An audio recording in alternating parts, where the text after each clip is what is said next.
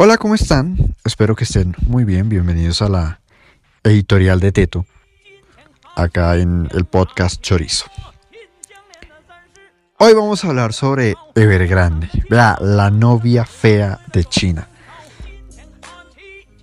Esta empresa y todo lo que engloba Evergrande es una maldita falta de respeto.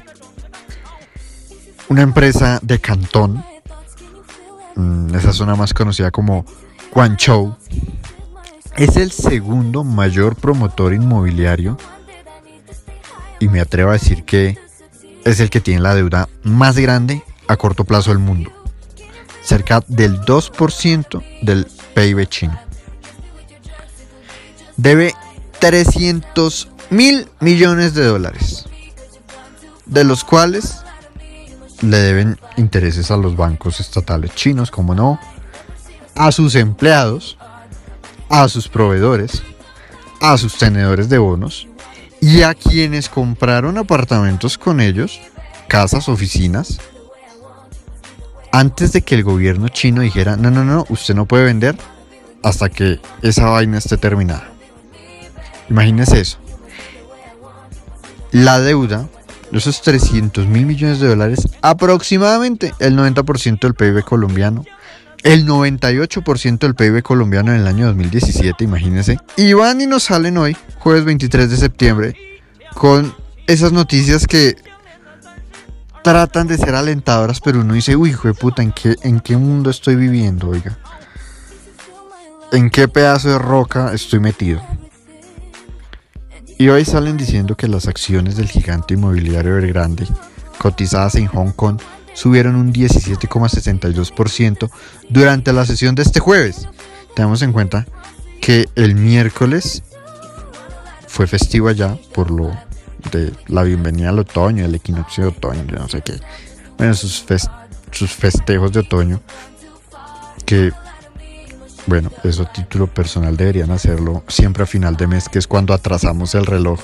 El martes yo creo que salieron corriendo allá de la bolsa, de las oficinas, salieron, ¡fum! Mañana es festivo, mañana es festivo, mañana no hay trabajo, mañana no hay trabajo, ¡chun!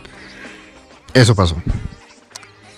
Entonces, hoy jueves, ya debe ser viernes en China, va y dice la empresa, hijo de madre, nosotros prometemos hacer frente al pago de los intereses de unos bonos emitidos allá en China. Como que 80 millones de dólares. O sea, en intereses. Prometemos pagarlo medio lo de los bonos con los bancos. No se sabe realmente si son los bonos, si son los bancos. Eh, esta información es de un medio de Occidente y quién se la confirma. Miami se lo confirmó, parce.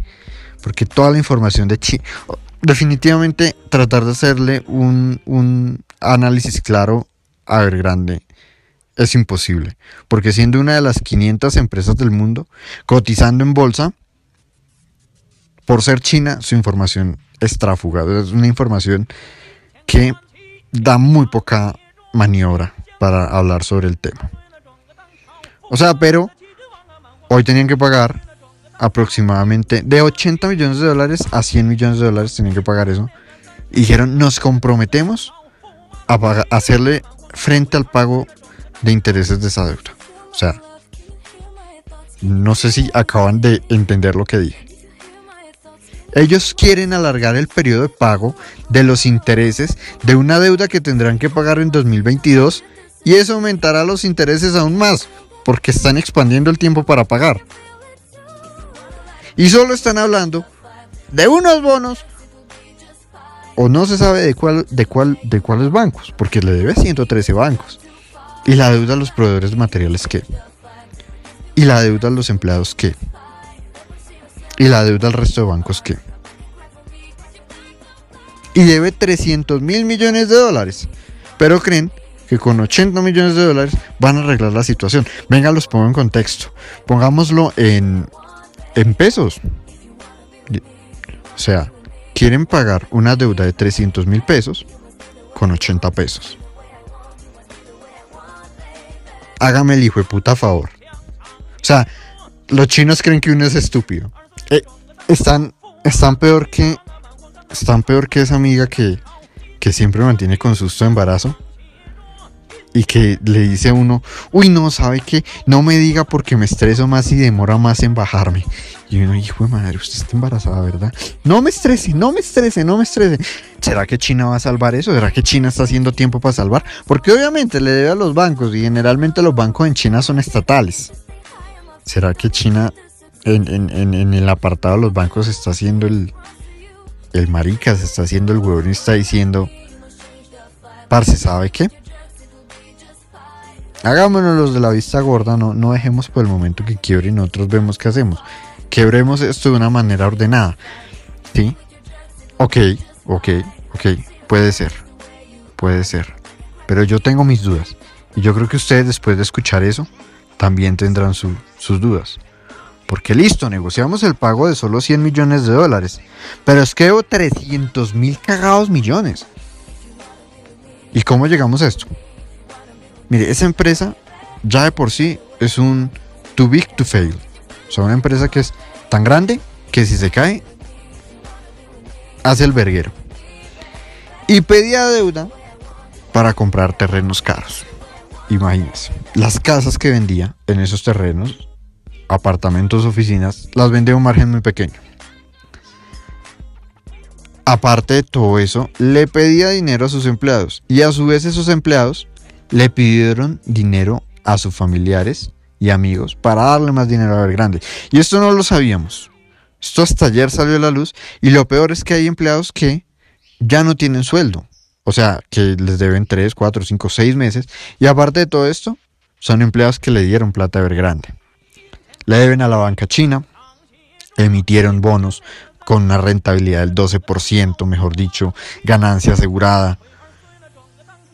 Y aparte, su pasivo es una desgracia, porque son casas, son oficinas y algunas no están terminadas. Tú no vas de la nada a vender un montón de casas, vas a rematar las casas. Digamos que Evergrande remata esas casas. ¿Qué le va a Evergrande, tengamos en cuenta que es el segundo promotor inmobiliario. ¿Qué le va a pasar al primer promotor inmobiliario pues de China? Cuando vea que Evergrande la competencia está rematando. Todos le van a comprar a Evergrande los apartamentos que ya tengan hechos, las oficinas, las casas. Entonces, el resto de las constructoras van a quedar, güey, ¿qué estás haciendo? Me va a tocar vender a mí también barato. Y después yo como pago. Y después yo como le cumplo mis obligaciones a los... Mejor dicho, ese efecto dominó está. Y que no le pague a los bancos y esos bancos tengan deudas también. Muchos dicen, no, es que esto me parece a Lehman. Mire que esto no me parece a Lehman Brothers por varias cositas. Los bancos chinos y los bancos regionales chinos generalmente no están conectados tanto con el mundo como lo estaba Lehman. Lehman tenía que ver directamente con casi todos los bancos gringos y todos los bancos gringos tenían que ver casi con todas las empresas de Occidente, imagínense. Que eso se llama una exposición. O sea, Lehman Brothers tenía exposición a toda la banca estadounidense y toda la banca estadounidense tenía exposición a todo lo que era Occidente, Europa, etc. Aunque se parecen muchos, el problema solo va a estar focalizado en China y en Asia. Y tú dirás, bueno, ¿y por qué la preocupación? Güey, porque China es la fábrica del mundo. o sea, va, va a haber un verguero allá en China. La fábrica, el celular que su merced está utilizando, casi todo en su casa es fabricado en China. O sea, ¿cómo no te va a preocupar, güey? Porque cuando esas cosas estén en problemas, vamos a, como países tercermundistas de los que venimos, Latinoamérica va a dejar de exportar materia prima a China. Y China va a mermar su producción gracias a la contracción económica. Y cuando algo se vuelve escaso, se vuelve caro, punto. Antes los chinos hacían y sobraba.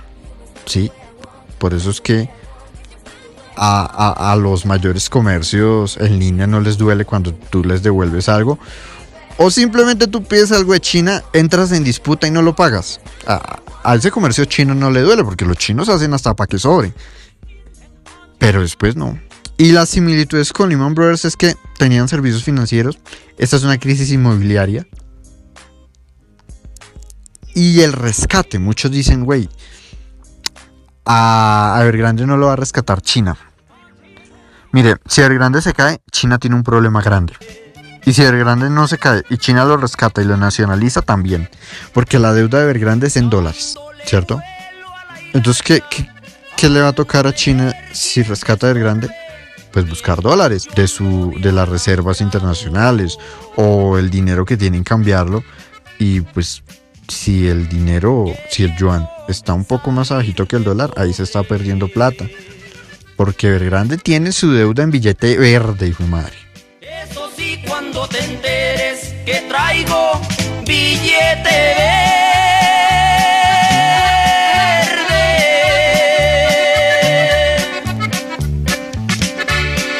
Me besarás como Judas y me dirás que me quieres, porque yo ¿Cómo, se rescataría Evergrande? Primero, lo que les acabo de decir. Que China agarre y diga, sabe que lo vamos a nacionalizar, lo vamos a rescatar, venga, le colaboramos. La otra, y que traten de vender todo su, su stock. terminen las casas que están haciendo, que es algo muy difícil porque le debe a sus empleados, le debe a los proveedores, le debe a los que contrataron para eh, ¿cómo se le dice eso? Tercerizar procesos. Electricistas, plomeros, etcétera. Todos esos, en su gran mayoría, no eran propios de Evergrande, sino que eran tercerizados. Y Evergrande contrataba a la empresa tercerizadora para que le mandara a esa gente. O sea, ¿ustedes cómo pretenden que lo que está ahora mismo en construcción sea terminado? Y los apartamentos y casas que ya están hechas sean vendidas a la carrera. O sea, a menos de que las estén rematando, no se van a vender rápido. Porque el mercado inmobiliario chino está inflado, esos precios están inflados. Y me parece algo terrible y mucho más para un país donde la casa está construida, pero la tierra no es tuya. O sea, es. ¿Qué monda? ¿Qué monda, parce? Entonces me compro una casa súper cara pero dentro de 70 años, el suelo donde está esa tierra no es mío. No, pues. A lo bien, está inflado. Inflado ese mercado. Y los chinos creen que nosotros somos estúpidos. Y lo que le pasa a Occidente es que Occidente tiene un amor muy grande por el dinero. O sea, los asiáticos se van más por el honor. Eh, Evergrande dio la palabra, dio su palabra de que, güey, yo sí voy a pagar. Ah, no, claro, pague, mijo. Y todos, wow, grande dio la palabra, no, bravo, aplaudámosle. Porque en Asia la palabra vale. ¿Qué palabra ni qué hijo de puta, marica? En Occidente es el dinero. Y el dinero es el que tiene que dar, sí o sí. El dinero es el que, el común denominador. O sea, si no es dinero, no es nada. ¿Qué hizo grande a Estados Unidos? Ese, ese, ese, esas ganas insaciables por la plata, por el dinero, por tenerlo, por tenerla metálica y pulpita. Eso es lo que hace que Estados Unidos sea grande, tenga un mercado muy competitivo, una bolsa de valores muy competitiva. Pero eso a mí de que cualquier hijo de puta y cualquier aparecido me venga a mí a hablar que es que del honor y de los valores y yo no sé qué, yo no sé qué monda, estamos es perdidos y China está perdido económicamente si piensan que ese es el futuro. A lo bien que sí. O sea, esa no, no puede ser la nueva potencia del mundo ni por el chira, si, si piensan de esa manera tan burda. ¿Ustedes creen que van a pagar una deuda de 300 mil millones de dólares negociando una deuda de 80 millones de dólares, tienen espero huevo y tienen espero hambre. A lo bien, piensan que, somos estúpidos, hijo de putas, y se van a dar contra el piso bien duro. Bien, bien duro.